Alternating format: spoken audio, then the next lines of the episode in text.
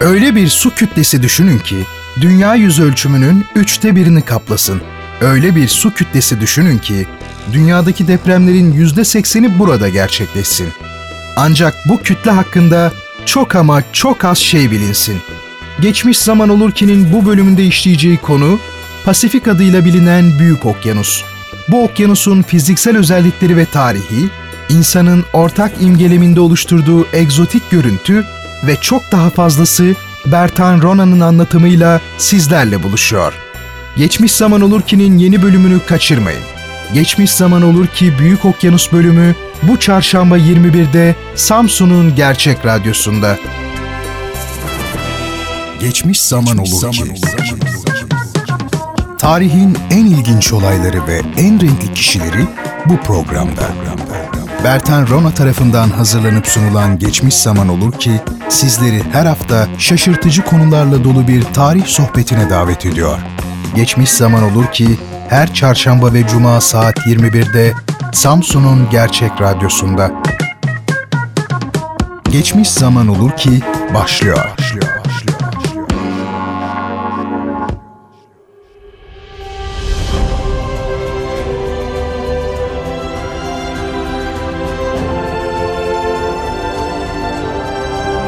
İyi akşamlar sevgili dinleyicilerim. Tarihte yaşamış ilginç kişileri ve yaşanmış önemli olayları ele aldığımız Geçmiş Zaman Olur Ki programına hoş geldiniz, safalar getirdiniz. Ben Deniz Geçmiş Zaman Olur Ki sizler için hazırlayıp sunan Bertan Rona. Efendim programı her hafta pazartesi ve cuma akşamları saat 21'de Radyo Gerçek'te dinleyebilirsiniz. Böylelikle dünyanın ve ülkemizin yoğun gündeminden hiç olmazsa pazartesi ve cuma akşamları bir müddet uzaklaşmış, tarihin renkli sayfalarını çevirirken bendenize eşlik etmiş olursunuz. Efendim bu akşamki konumuz doğrudan ifade edeyim Büyük Okyanus.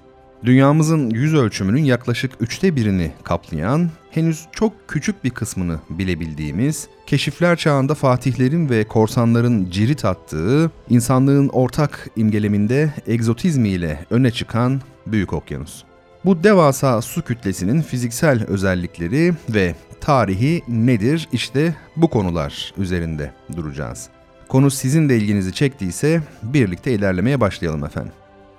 Büyük Okyanus Pasifik Okyanusu olarak da e, bilinmektedir. Yeryüzünün yaklaşık üçte birini kaplayan ve Asya ile Avustralya kıtalarını Amerika kıtasından ayıran tuzlu su kütlesidir. 180 milyon kilometrelik yüz ölçümüyle yeryüzündeki en büyük okyanustur. Yüz ölçümü ikinci büyük okyanus olan Atlas Okyanusu'nun iki katı kadar, su hacmi ise onun iki katından bile fazladır. Antarktika kıyılarından Bering Boğazı'na kadar 15.500 kilometre uzanır. 21.300 kilometre olan en geniş yeri 5 derece kuzey enleminde Güney Amerika'daki Kolombiya ile Asya'daki Malakka Yarımadası arasındadır. Yüz ölçümü yeryüzündeki bütün kara alanlarının toplam yüz ölçümünden daha büyüktür. Ortalama derinliği 4280 metre, en derin yeri ise 11034 metre ile Mariana çukurudur. Büyük Okyanus, kuzey yarımkürede sığ Bering Boğazı'ndan Kuzey Buz Denizi'ne, güney yarımkürede ise Güney Amerika'daki Tierra del Fuego ile Antarktika'daki Graham topraklarını ayıran Drake geçidinden Atlas Okyanusu'na karışır. Hint Okyanusu ile arasında belirgin bir sınır olmamasına karşın iki okyanus arasında Sumatra'nın doğusundaki bir dizi adadan başlayıp Java'dan geçerek Timor'a, oradan da Timor denizinden Avustralya'daki Londonderry boyuna ulaşan bir sınır çizgisi olduğu kabul edilir. Bu sınır Avustralya'nın güneyinde Bass Boğazı'nı geçerek Tazmanya'ya, oradan da Antarktika'ya uzanır. Başlıca dağ sistemlerinin dağılım biçiminden ötürü yeryüzündeki ırmakların yalnızca 7'de biri Büyük Okyanus'a dökülmektedir. En önemli olanları Çin ve Güneydoğu Asya'daki ırmaklardır. Toplam dünya nüfusunun dörtte biri bu ırmakların havzalarında yaşar. Kuzeyde Alaska'dan güneyde Tierra del Fuego'ya kadar uzanan Amerikan Kordillerası Büyük Okyanus'un doğu sınırını oluşturur. Fiyortlar ve sayısız küçük adayla kaplı kuzey ve güney uçlarıyla girintili çıkıntılı Kaliforniya körfezi dışında doğu kıyıları düzgün ve buralarda kıta sahanlığı oldukça dardır. Batı ya da Asya kıyıları ise düzgün bir yapı göstermez. Doğu kıyılarında olduğu gibi burada da dağlar kıyıya koşut uzanır ama batıda birçok çevre denizi vardır. Bunlar kuzeyden güneye sırasıyla Bering, Ohotsk, Japon denizleri, Sarı Deniz ve Doğu Çin denizidir. Güneye doğru uzanan yarımadalar ve ada yayları bu denizleri Büyük Okyanus'tan ayırır. Asya'nın Amur, Huanghe, Yangtze, Xinjiang ve Mekong gibi büyük ırmakları bu çevre denizlerden Büyük Okyanus'a dökülür. Efendim Büyük Okyanus'un fiziksel coğrafyası acaba nasıl? Tarihine geçmeden evvel fiziksel coğrafya olarak Büyük Okyanus'u kısaca ele almak isterim. Büyük Okyanus Havzası doğu, batı ve orta bölümler olarak aslında 3 ana bölgeye ayrılabilir. Kuzeyde Alaska'dan güneyde Tierra del Fuego'ya uzanan oldukça dar doğu bölümü Amerika'nın batı kıyılarında denizden dimdik yükselen dağların da bağlı olduğu neredeyse kesintisiz bir dağ zinciri olan Amerikan Kordillerası ile bağlantılıdır. Bu bölgede kıta sahanlığı dik ve görece dardır. Doğu bölümündeki en büyük çukurlar kuzeyde Acapulco ve Guatemala çukurları ile güneyde Peru-Şili çukurudur. Batıda kuzey-güney doğrultusunda aralıklı olarak sıralanmış bir dizi okyanus çukuru yer alır. Bu bölüm kuzeyde Aleut çukuru ile başlar ve güneyde Yeni Zelanda'daki Kuzey Adası'nın güneydoğusu yakınlarında sona erer. Bu iki nokta arasında kuzeyde Kuril ve Japon çukurları ile güneye doğru Tonga ve Kermadec çukurları vardır. Doğu bölümü batıya göre daha karmaşık bir yapı gösterir. Adaların çoğu dağ sistemlerinin okyanus tabanında aniden yükselen uzantılarıdır. Bunlar bölgedeki birçok geniş ve derin denizinde sınırlarını oluşturur. Doğu ve batı arasında kalan orta bölüm Büyük Okyanus'un en geniş yeridir. Burası yer kabuğu üstündeki en geniş ve jeolojik olarak en durağan bölgedir. Ortalama 4570 metre derinlikte çok geniş ve alçak alanlardan oluşur. Sevgili dinleyicilerim, okyanus tabanı 150 derece batı boylamanın doğusunda batıya göre daha az engebelidir. Doğuda Orta Amerika'daki kıstaktan güneybatıdaki Galapagos adalarına kadar Kokos sırtı uzanır. Galapagos adalarının güneybatısında Güneydoğu Pasifik Havzası yer alır. Adalardan Peru Havzası ile ayrılan Güneydoğu Pasifik Havzası ile kuzeydeki Peru Havzası arasında da geniş Salaye Gomez sırtı vardır. Güneydoğu Pasifik platosundan Antarktika'ya kadar uzanan Pasifik Antarktika sırtı Peru Havzası'nı Güneybatı Pasifik Havzası'ndan ayırır. Büyük Okyanus'un batı bölümünde Yeni Zelanda ile Doğu Avustralya arasındaki Tasman Havzası'nın güneyinde yer alan Macquarie Dağları, Büyük Okyanus ve Hint Okyanusu'nun dip suları arasında bir sınır oluşturur. Hawaii sırtı ise Hawaii'den batıya doğru 180. boylama kadar uzanmaktadır. Okyanusun batı bölümünde derinliği 610 metreden az yerlerde bulunan kesintisiz dağ sıralarının bir bölümü yüzeye yükselerek takım adalar oluşturmuştur. Bu dağ sıraları ya da sırtlar arasında güneybatıdaki Aleut, güneye doğru sıralanmış Kuril, Bonin, Mariana, Yap ve Patou. Patou'dan doğuya doğru uzanan Bismarck, Solomon ve Santa Cruz sırtları sayılabilir. Güneye doğru uzanan sırtlar ise yükselerek Samoa, Tonga, Kermadec, Chatham ve Macquarie adalarını oluşturmuştur. Sevgili dinleyicilerim, okyanusun, Büyük Okyanus'un batı bölümündeki Aleut, Kuril, Ryukyu, Tayvan, Filipinler, Endonezya, Yeni Gine ve Yeni Zelanda gibi büyük adalar kıtasal özellikler gösterir. Büyük ölçüde tortul kayaçlardan oluşmuş adaların jeolojik yapısı da bağlı oldukları ana karaların kıyısındaki dağlarla büyük benzerlik taşır. Adaların çoğu okyanus ikliminden etkilenmeyecek kadar büyüktür. Büyük Okyanus'taki yüksek kıta adalarıyla alçak okyanus adaları Pasifik ya da Andezit hattı denen jeolojik oluşumla birbirinden ayrılır. Kuzeyde ve batıda bu hat Aleut adalarından güneye doğru Yap ve Potu adalarının oluşturduğu kavisleri izler. Oradan Bismarck, Solomon ve Santa Cruz adalarını izleyerek doğuya yönelir. Sonra gene güneye doğru Samoa, Tonga, Chatham ve Macquarie adalarından dolaşarak Antarktika'ya ulaşır. Bu sınırlar içinde kalan adalar okyanus havzalarında görülen bazik bir kor kayaç olan bazalttan oluşmuştur. Küçük adaların okyanustaki dağılımı düzensizdir. Çoğu yengeç dönencesi ile oğlak dönencesi arasında yer alan bu adalar okyanusun batı bölümünde yoğundur. En kuzeyde yer alanlar Hawaii sırtıyla bağlantılı olan adalardır. Hawaii takım adaları yaklaşık 2000 adadan oluşur ama Hawaii adaları terimi çoğunlukla takım adaların doğu ucundaki küçük bir grubu kapsamaktadır. Ekvatorun kuzeyi ile 180. boylamın batısındaki Mikronezya'daki sayısız küçük ada son derece ilginçtir. Bunların hemen hemen tümü mercan adasıdır. Mariana, Marshall, Caroline, Gilbert ve Ellis başlıca ada gruplarıdır. Mikronezya'nın güneyinde çoğunlukla küçük mercan adalarından oluşmuş Melanezya yer alır. Ama bölgeye Yeni Gine gibi büyük kıta adaları egemendir. Melanezya'daki başlıca ada grupları Bismarck takım adaları, Solomon adaları, Yeni Hebridler, Yeni Kaledonya ve Fiji'dir. Kuzeyde Hawaii, güneydoğuda Pascoa yani Pasakalya adası ve güneybatıda Yeni Zelanda arasında kalan geniş üçgen içinde toplu olarak Polinezya diye adlandırılan ada grupları yer alır. En büyükleri Phoenix adaları, Samoa, Tonga, Cook adaları, Sosyete adaları, Tuamotu adaları ve Marquiz adalarıdır. Sevgili dinleyicilerim, peki Büyük Okyanus'un iklimi nasıl? Bu kocaman devasa su kütlesinde ne tür bir iklim ya da iklimler hüküm sürüyor? Gelin biraz da bunun üzerinde duralım.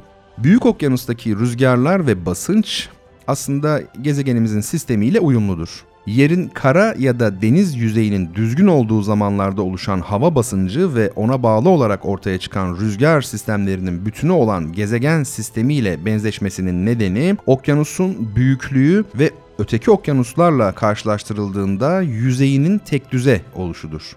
Güney ve Doğu Pasifik'in iklimi değişiklik göstermeyen alize ve batı rüzgarlarının etkisiyle yeryüzündeki en tek düze iklimdir. Buna karşılık Kuzey Pasifik'te özellikle aynı enlemin doğu ve batısı arasında önemli iklim farklılıkları vardır. Örneğin Sovyetler Birliği'nin, eski Sovyetler Birliği'nin, şimdiki Rusya Federasyonu'nun diyelim doğu kıyılarında şiddetli kışlar yaşanırken aynı enlemdeki İngiliz Kolombiyası'nda kışlar görece yumuşak geçer. Büyük Okyanus'taki alize rüzgarları hava dolaşım sisteminin doğu ve ekvator bölümlerini oluşturur.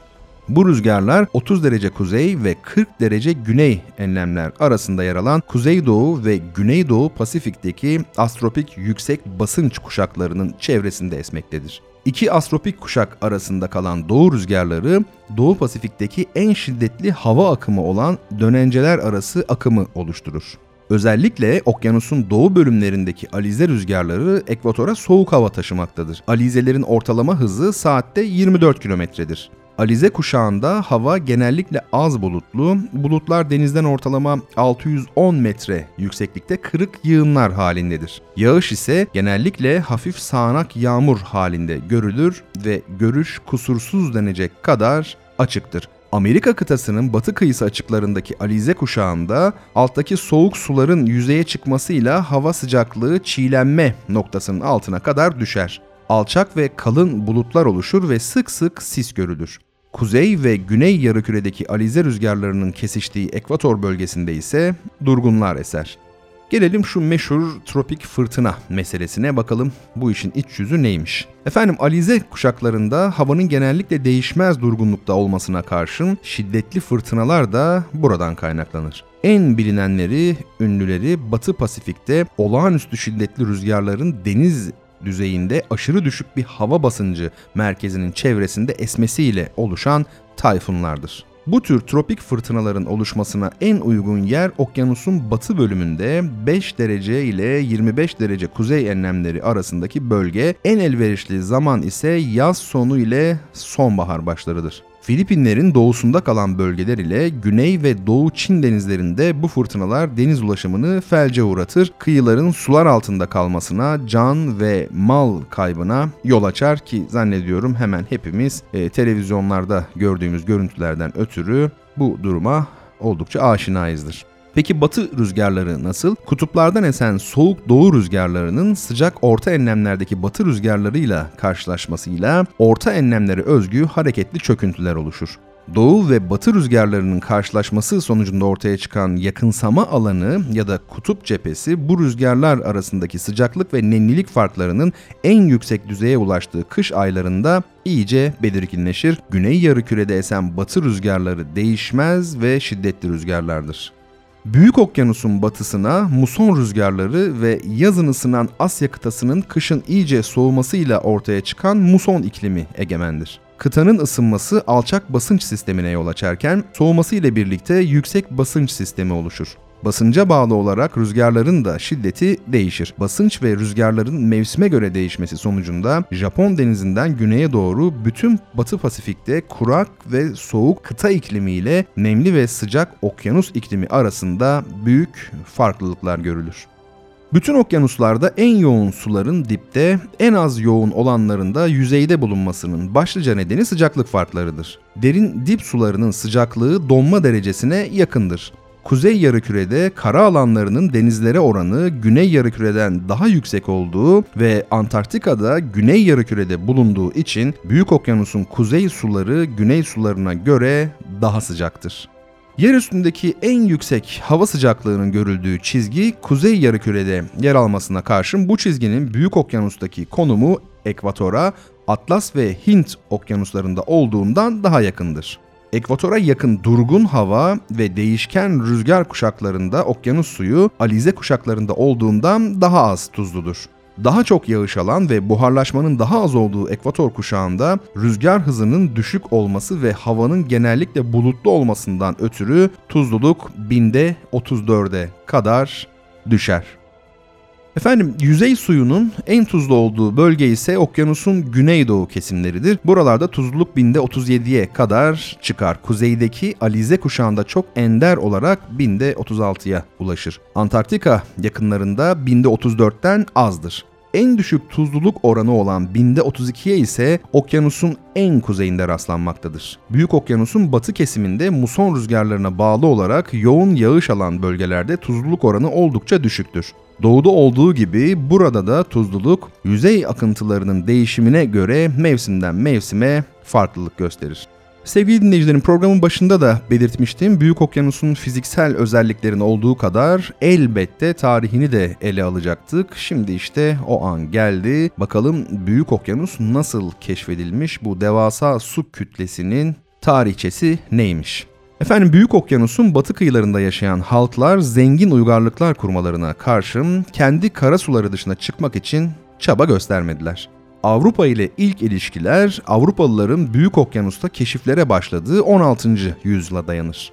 Başlangıçta Avrupa'yı uzak doğu ile birleştirecek deniz ticaret yolları bulmayı amaçlayan Avrupalılar sonraları Avustralya'ya yöneldiler. Böylece Büyük Okyanus'taki ada halklarıyla doğrudan ilişki kurulmuş oldu. Büyük Okyanus'u ilk olarak 1513'te Panama kıstağında bulunan Darien'deki bir doruktan gören İspanyol fatih ve kaşif Vasco Nunez de Balboa denize İspanyolca'da sakin, durgun anlamına gelen Pacifico adını verdi. Pasifik adı da buradan gelmektedir. Balboa'dan 8 yıl sonra Portekizli denizci Fernando de Magellan'ın gemisi Büyük Okyanus'tan geçti. Sonraki İspanyol keşifleriyle Avrupalılar Maluku, Caroline, Papua, Hawaii ve Solomon adalarına ulaştılar. 17. yüzyıldan başlayarak keşiflere Felemenk egemen oldu. Abel Tasman, Tazmanya, Yeni Zelanda ve Fiji'yi keşfetti. 19. yüzyılda Charles Darwin 1831-36 arasında dünya çevresini denizden dolaşan İngiliz donanmasına bağlı Beagle gemisiyle yolculuk yaptı. Bu tarihlerde okyanusun fiziksel ve biyolojik yapısına karşı ilginin artması başka deniz yolculuklarını da özendirmiş oldu. Bu amaçla yola çıkan ilk gemi İngilizlere ait Challenger idi. Tuscarora gemisinin 1874-75 arasında yaptığı yolculuğunun Büyük Okyanus'un kuzeyindeki deniz bilim araştırmalarına büyük katkısı oldu. Alman araştırma gemisi Gazel'in 1874-76 arasındaki yolculuğu ise deniz fiziği alanında yeni bilgiler sağladı. Uluslararası Jeofizik yılında Sovyet gemisi Vityaz, okyanusun batısındaki derin çukurlarda sonarlarla ayrıntılı araştırmalar yaptı. Aynı yıl Trieste batisferi ile Mariana Çukuru'na inen Amerikalılar Büyük Okyanus'ta o güne değin bilinen en derin nokta olan 11.034 metreye ulaştılar. Efendim Avrupalıların Büyük Okyanus'a açılmalarından sonra ilk İspanyol sömürgesi 1564'te Filipinler'de kuruldu. 17. yüzyılda Felemenk'in deniz gücü Doğu Hint adalarına ulaştı. Büyük Okyanus 19. yüzyıldan başlayarak Avrupa ulusları arasındaki rekabete ve çatışmalara sahne oldu. Japonya Büyük Okyanus'taki ilk önemli deniz savaşında Çin donanmasını yendi 1894 yılında. 10 yıl sonra da Rusya'nın Uzak Doğu filosunu bozguna uğratarak kendi kıyılarından Filipin'e kadar Batı Pasifik'e egemen oldu. Büyük Britanya okyanustaki çıkarlarını korumak amacıyla 1902'de Japonya ile ittifak kurdu. Birinci Dünya Savaşı'ndan sonra Almanya'nın Büyük Okyanus'taki adalarını ele geçiren Japonya denizlerdeki etkisini artırdı. 1914'te Panama kanalının tamamlanması Amerika Birleşik Devletleri donanmasının da Büyük Okyanus'a açılmasını sağladı ama Japonya'nın Batı Pasifik'teki üstünlüğü bundan zarar görmedi. İkinci Dünya Savaşı sırasında İngiltere donanmasının büyük bölümünü Atlas Okyanusu'nda tuttu. Amerika Birleşik Devletleri de 1941'de donanmasının önemli bir bölümünü Büyük Okyanus'tan Atlas Okyanusu'na gönderdi. Bununla birlikte Japonya Asya'daki askeri başarılarına karşın Doğu Pasifik'i denetimi altına alamadı. Batı Pasifik'te yavaş yavaş güçlenen Amerika 2. Dünya Savaşı'ndan sonra okyanusun tümünü denetimi altına aldı. Bugün Güney Pasifik'teki önemli deniz güçleri İngiltere, Avustralya ve Yeni Zelanda'dır. Şimdi de biraz Büyük Okyanus'un ticaret ve ulaşım meselelerine bakalım. Norveçli antropolog ve yazar Thor Heyerdahl'ın Pasifik adalarına yerleşen ilk toplulukların Güney Amerika'dan geldiğini öne sürmesine karşın antropolojik bulgular ağırlıklı olarak bu adalardaki yerli halkların Asya kökenli olduğunu ve Güneydoğu Asya'daki yarım adalardan Polinezya, Mikronezya ve Melanezya'ya yayıldığını göstermektedir. Büyük Okyanus'taki Avrupa etkisi İspanyolların Orta Amerika'ya ilk kez girdiği 16. yüzyıl başlarında kendini göstermeye başladı. Ama bu etki Avrupalıların Pasifik adalarındaki doğal kaynakları kullanmaya ve yerel ekonomilerin alt üst olmaya başladığı 1800'lere değin pek önemli değildi. 19. yüzyılda Pasifik adalarına çok sayıda çiftçi, tüccar ve misyonerin yanı sıra işçi olarak pek çok Hintli, Çinli ve Japon da geldi. Avrupalıların taşıdığı hastalıklar, kölelik ve Avrupa'dan gelen ateşli silahlarla artık daha da şiddetli geçen yerel savaşlar yerli nüfusun büyük ölçüde azalmasına yol açtı. 19. yüzyıl başlarında Kuzey Amerika'nın batı kıyılarının gelişmesiyle Büyük Okyanus'ta Amerika Birleşik Devletleri ticaretinde önem kazandı. Kuzey Amerika, Uzak Doğu ve Okyanusya'ya mamul madde ihraç edip karşılığında ipek ve baharat alıyordu. 20. yüzyıl başlarında Japonya'nın Büyük Okyanus'taki etkisi artmaya başladı. Japonya'nın ekonomik gücünün geçici olarak azaldığı 2. Dünya Savaşı sonrasında Avustralya, Yeni Zelanda, Fransa, Hollanda, Amerika Birleşik Devletleri ve Büyük Britanya'nın girişimiyle merkezi Avustralya'da olan Güney Pasifik Komisyonu kuruldu ki Hollanda sonradan bu komisyondan ayrılmıştır. Merkezi daha sonra Yeni Kaledonya'daki Numea'ya taşınan komisyon bölgenin ekonomik ve toplumsal sorunlarına ilişkin araştırmaları özendirmeyi ve araştırmalar arasında eşgüdüm sağlamayı amaçlamaktadır. Bunu belirtelim.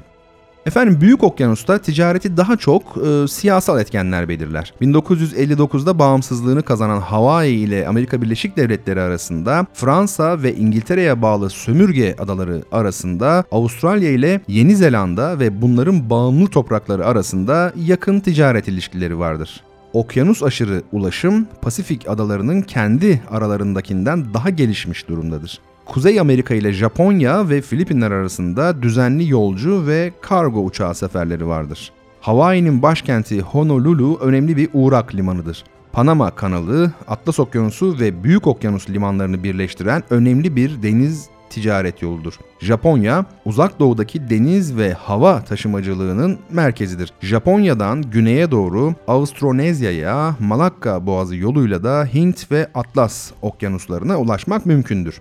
Honolulu, Papeete, Pago Pago, Nandi ve Guam havaalanları Büyük Okyanus üzerindeki hava ulaşımında önemli aktarma merkezleridir. Diyelim ve epeyce süren Büyük Okyanus anlatımımızı artık sonlandıralım programı e, toparlayalım sevgili dinleyicilerim. Bu bölümde sizlere dünya üzerindeki en büyük okyanus olan ve gerek fiziksel özellikleri gerekse tarihi ile çarpıcı bir görünüm sergileyen büyük okyanusu namı diğer Pasifik okyanusunu anlatmaya e, çalıştım. Ana Britannica ansiklopedisindeki güzel incelemeden yararlanarak anlatmaya çalıştım ve böylelikle programımızın da sonuna gelmiş olduk. Efendim bendeniz Bertan Rona. Geçmiş zaman olur ki sizler için hazırlayıp sunuyorum. Programı her hafta pazartesi ve cuma akşamları saat 21'de Radyo Gerçek'te dinleyebilirsiniz. Merak uyandıran, insanı hayrete düşüren ve şaşkınlığa sevk eden hadiseler ile insanları bendenizden dinlemek tanımak isterseniz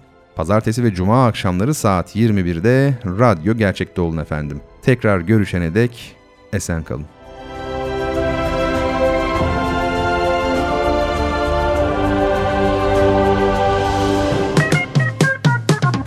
Geçmiş zaman olur ki sona erdi. Bu program hakkındaki düşüncelerinizi dinleyen et radyogercek.com adresine mail atarak bize ulaştırabilirsiniz.